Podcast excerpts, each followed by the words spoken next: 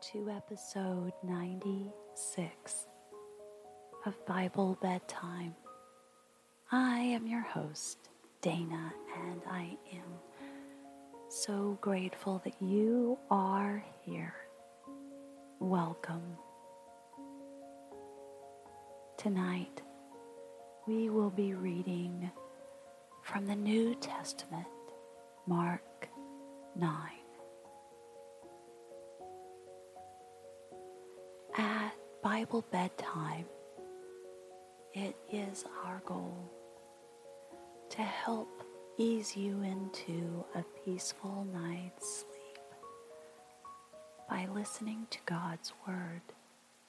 In each episode, I will read a full chapter of the Bible in a soft voice and play background music and sound effects to help you cozy into relaxation and sleep. Now, over the last few episodes, I have been sharing a bit about what your brain is doing while you are falling asleep and being asleep. We talked about your hypothalamus and your brainstem. Another part of your brain that is active and plays a key role in peaceful night's is the thalamus. And the thalamus collects information from your senses sight, sound, smell, touch, and sends it to the cerebral cortex which is another part of your brain that interprets and processes all of the information and helps you create memories from that information. Now, while you are asleep, the thalamus quiets down which allows you to tune out the outside world. But when you are dreaming, which scientists call REM sleep, your thalamus wakes back up and sends images and sounds and all kinds of other sensations so that our dreams feel realistic. All these parts of our brains work together to help us have a restful, wonderful, rejuvenating sleep every day. And these systems, these complex systems, were designed by God, which is miraculous.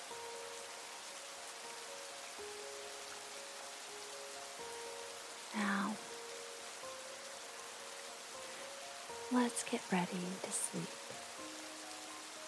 If you have any lights on, now is the time to turn them off. If there's anything else that is providing too much input into your brain, it's time to turn it down.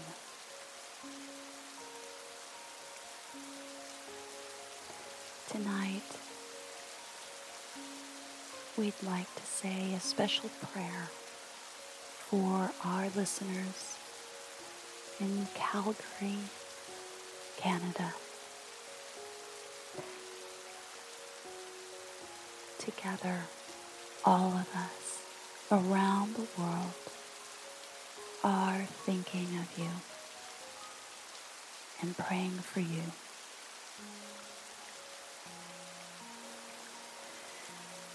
That your night will be peaceful and restful and quiet.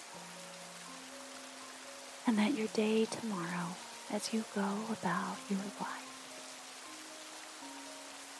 will be pleasant and bright and positive. Now, whether you are in Calgary or somewhere else in the world, I invite you join me in taking three deep breaths. Here we go.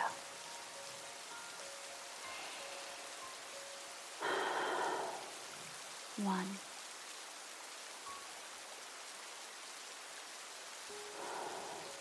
Two.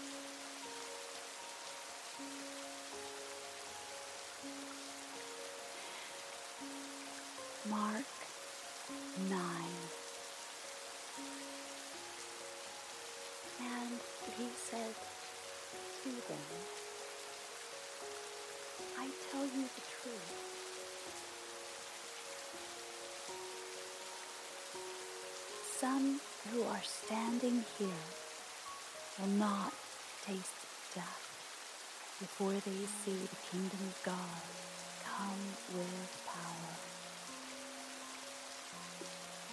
After six days, Jesus took Peter, James, and John with him and led them up a high mountain where they were all alone. There he was transfigured before them. His clothes became dazzling white, whiter than anyone in the world could bleach them. And there appeared before them Elijah and Moses, who were talking with Jesus. Peter said to Jesus, Rabbi, it is good for us to be here. Let us put up three shelters, one for you, one for Moses, and one for Elijah. He did not know what to say. They were so frightened. Then a cloud appeared and enveloped them, and a voice came from the cloud. This is my son, whom I love. Listen to him. Suddenly, when they looked around, they no longer saw anyone with them except Jesus. As they were coming down the mountain, Jesus gave them orders not to tell anyone what they had seen until the Son of Man had risen from the dead.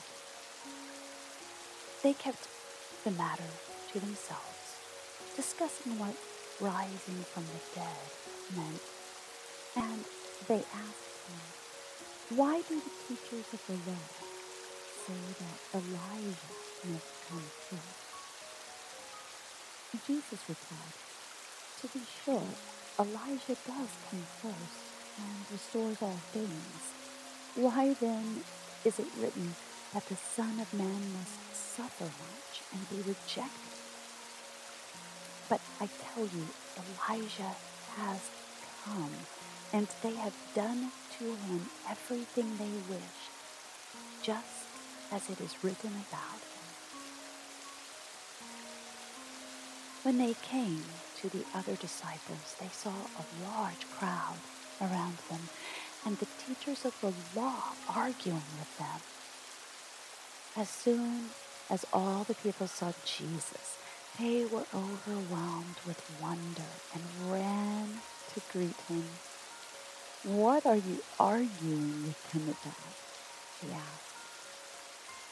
A man in the crowd answered, Teacher, I brought you my son, who is possessed by a spirit that has robbed him of speech.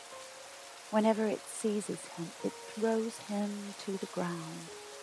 He foams at the mouth, gnashes his teeth, and becomes rigid. I asked your disciples to drive out the spirit, but they could not. Oh, unbelieving generation, Jesus replied. How long shall I stay with you? How long shall I put up with you? Bring the boy to me. So they brought him. When the spirit saw Jesus, it immediately threw the boy into a convulsion. He fell to the ground and rolled around, foaming at the mouth. Jesus asked the boy's father, How long has he been like this? From childhood, he answered. It is often thrown him into fire or water to kill him. But if you can do anything, take pity on us and help us. If you can, said Jesus. Everything is possible for him who believes. Immediately, the boy's father exclaimed, I do believe. Help me overcome my unbelief. When Jesus saw that a crowd was running to the scene, he rebuked the evil spirit. You deaf and mute spirit, he said, I command you, come out of him and never enter him again. The spirit shrieked, convulsed him violently, and came out. The boy looked so much like a corpse that many said, He's dead. But Jesus took him by the hand and lifted him to his feet, and he stood up. After Jesus had gone indoors, his disciples asked him privately, Why couldn't we drive it out? He replied, This kind can come out only by prayer.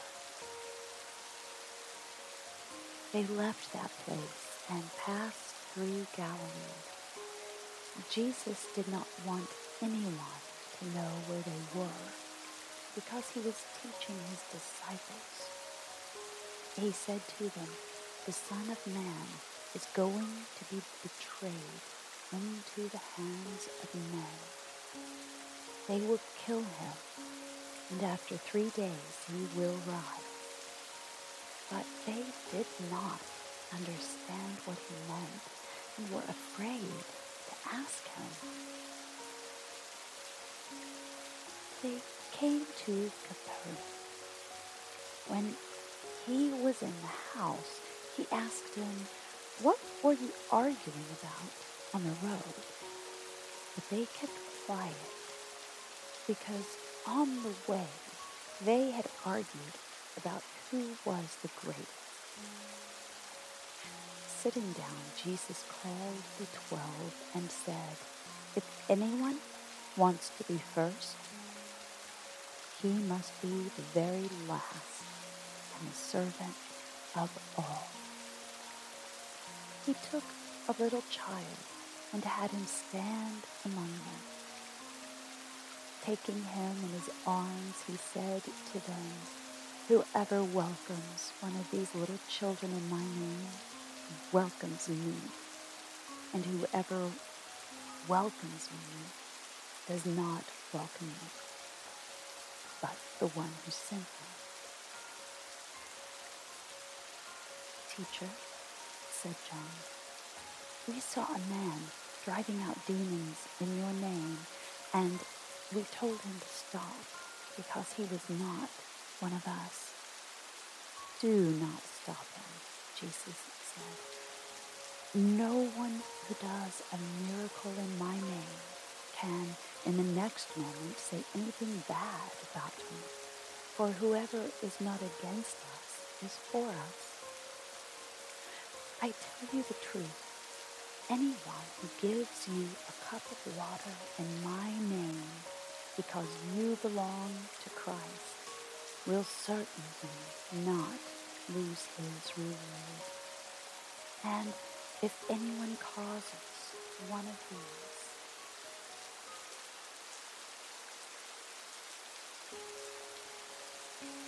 these little ones who believe in me to sin, it would be better for him to be thrown into the sea with a large millstone tied around his neck. If your hand causes you to sin, cut it off. It is better for you to enter life maimed than with two hands to go into hell where the fire never goes out. And if your foot causes you to sin, cut it off. It is better for you to enter life crippled than to have two feet and be thrown into hell. And if your eye causes you to sin, pluck it out.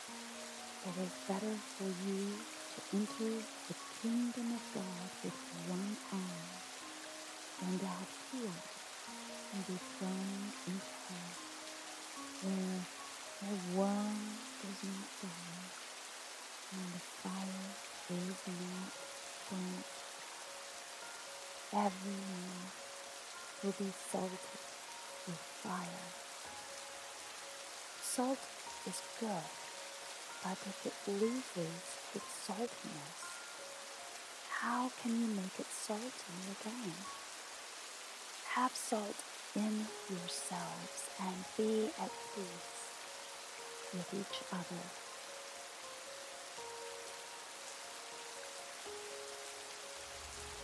The Psalm of David is found in Psalm 23, which says, Lord is my shepherd, I lack nothing.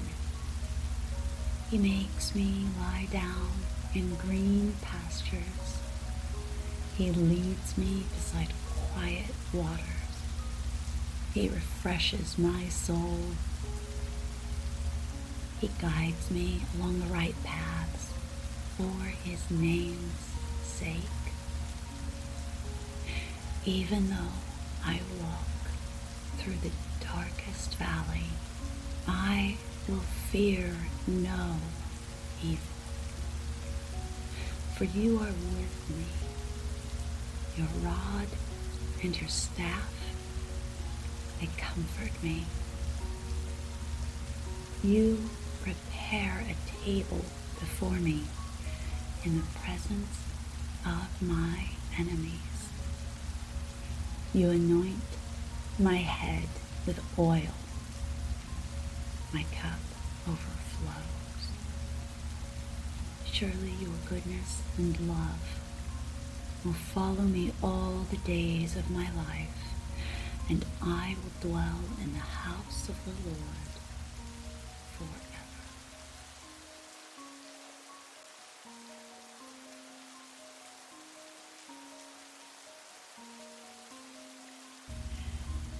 we'll end tonight's podcast with the Lord's Prayer. Our Father in heaven, hallowed be your name. Your kingdom come, your will be done on earth as it is in heaven.